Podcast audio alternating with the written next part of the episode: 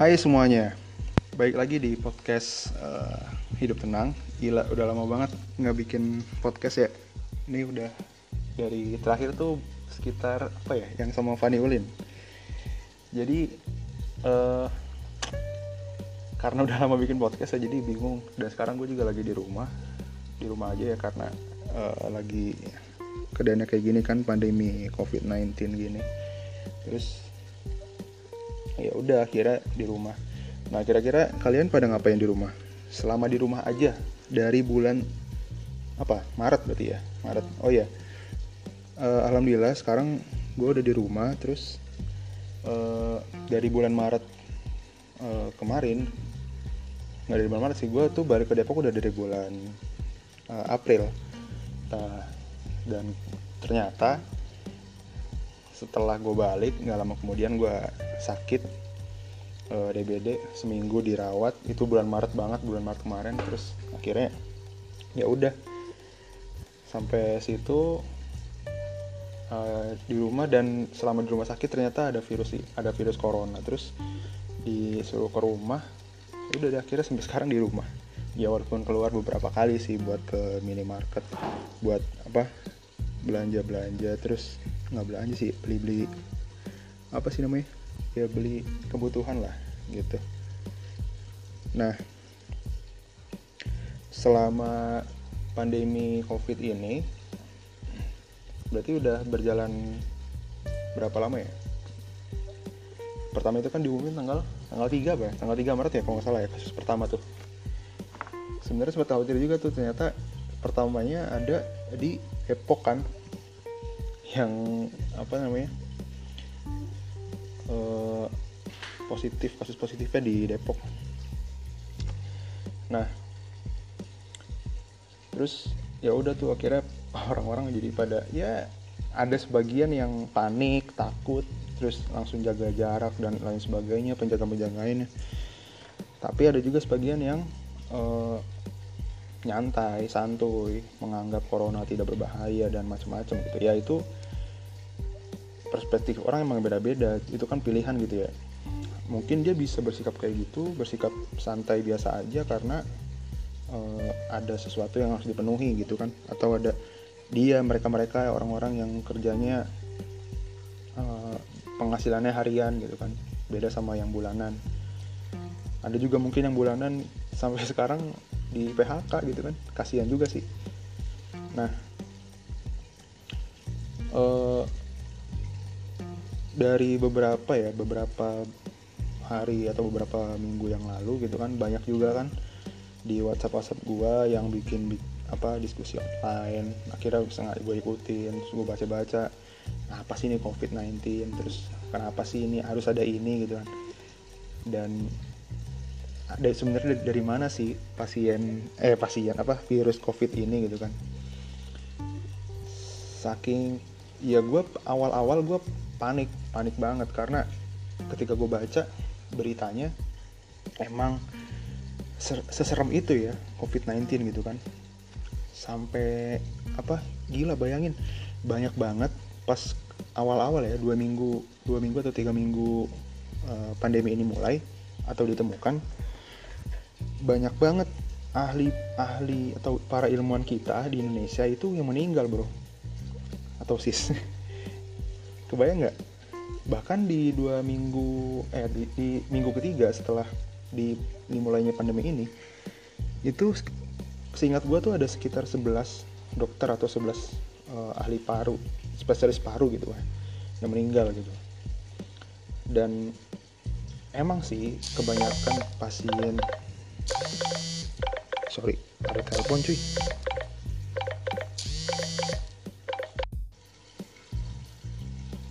Oke, sorry ya tadi ada noise.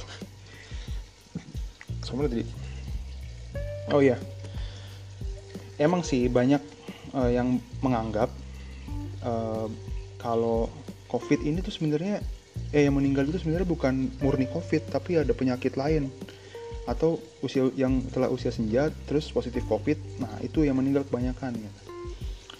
Oh, dari situ gue udah mulai ya selalu lah ini mah paling juga ya ini paling kayak apa namanya ya virus-virus biasa gitu yang bisa mudah ditangani ya.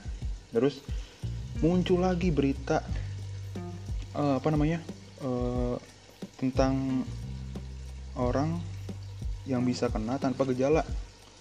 Nah di situ tuh mulai panik. Dan rata-rata yang kena yang OGJ itu ya orang tanpa eh OT apa? Singkatan apa sih ya? OG eh OGTG apa? Ya begitulah tanpa eh, orang tanpa gejala itu biasanya eh, yang kena itu anak-anak muda gitu kan. Wah langsung panik nih gue akhirnya eh, makin tambah apa namanya ya eh, waspada juga hati-hati juga gitu kan. Nah eh, abis itu uh, banyak juga kan tuh gue ikut-ikut juga diskusi online. Terus uh, ada lagi yang nerangin bahwa bagaimana strategi menghadapi COVID-19 gini-gini kan selain dist social distancing atau physical distancing jaga jarak dan macam-macam pakai masker macam-macam gitu.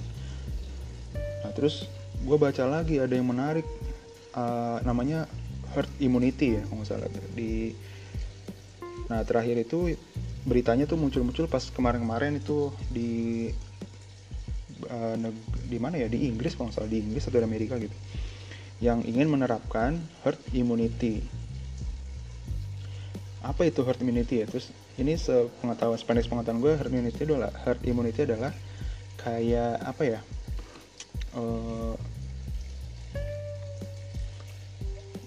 orang kayak mengandalkan kesehatan kelompok untuk mengikis virus yang ada di orang yang positif corona gitu ngerti nggak lu? Jadi misalnya ada 10 orang nih ada 10 orang. Dia sehat semua. Nah di situ ada salah satu orang yang positif covid. Nah nanti herd immunity itu bagaimana virus itu bisa uh, menyebarkan ke 10 orang itu terus dan yang satu orang itu bisa sembuh gitu. Jadi virus itu dimatikan oleh imun si manusia itu sendiri gitu. Nah tapi setelah dibaca-baca ternyata kalau menurut gue ya itu kayaknya resikonya gede juga sih karena bakal nular ke banyak orang dan belum tentu juga kita punya banyak orang sehat gitu kan. Kalau misalnya semuanya kena terus ntar yang nyehatin cuma satu ya orang sehat itu bakal kalah sama virus gitu kan. Logika gue sih gitu. Jadi ya gimana ya? Jadi ya ribet juga sih kalau misalnya diterapin herd immunity gitu kan. Artinya sekarang apa ya yang bisa kita lakuin gitu kan untuk melawan covid ini?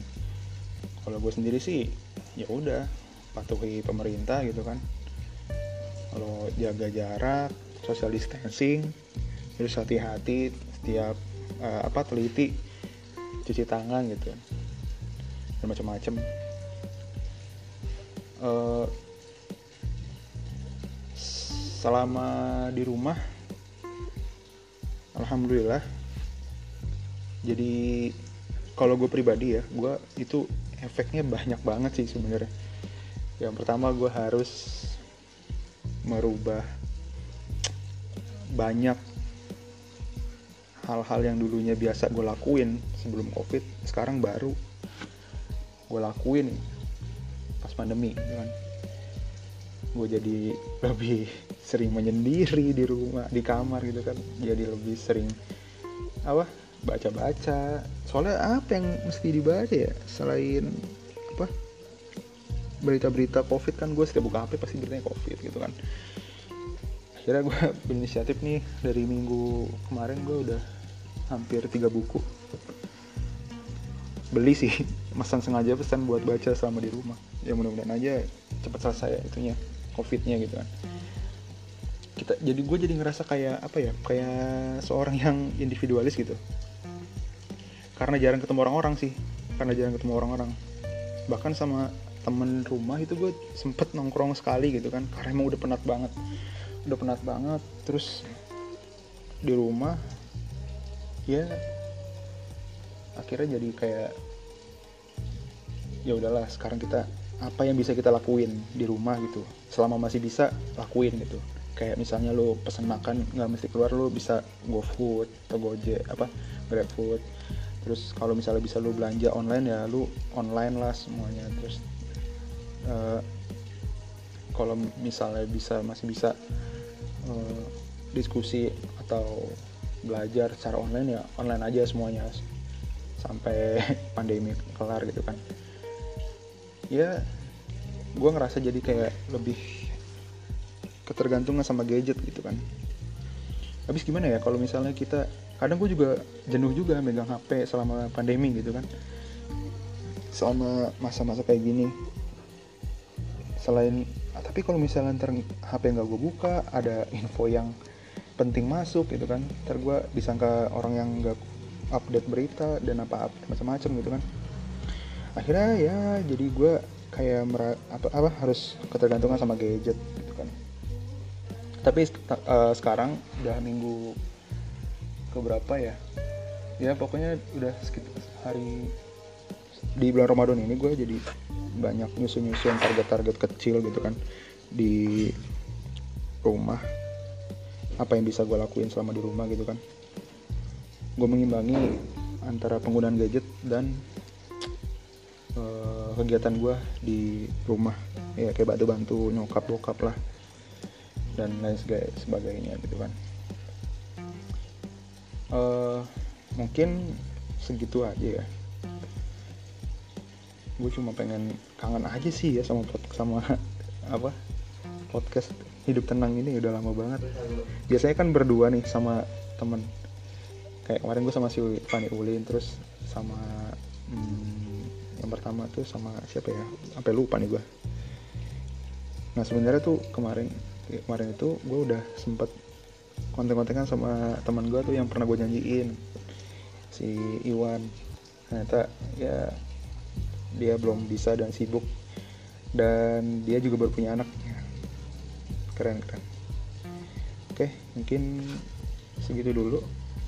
Semangat terus teman-teman semuanya. Jangan patah semangat mari sama-sama kita lawan virus corona ini dengan segala kemampuan kita.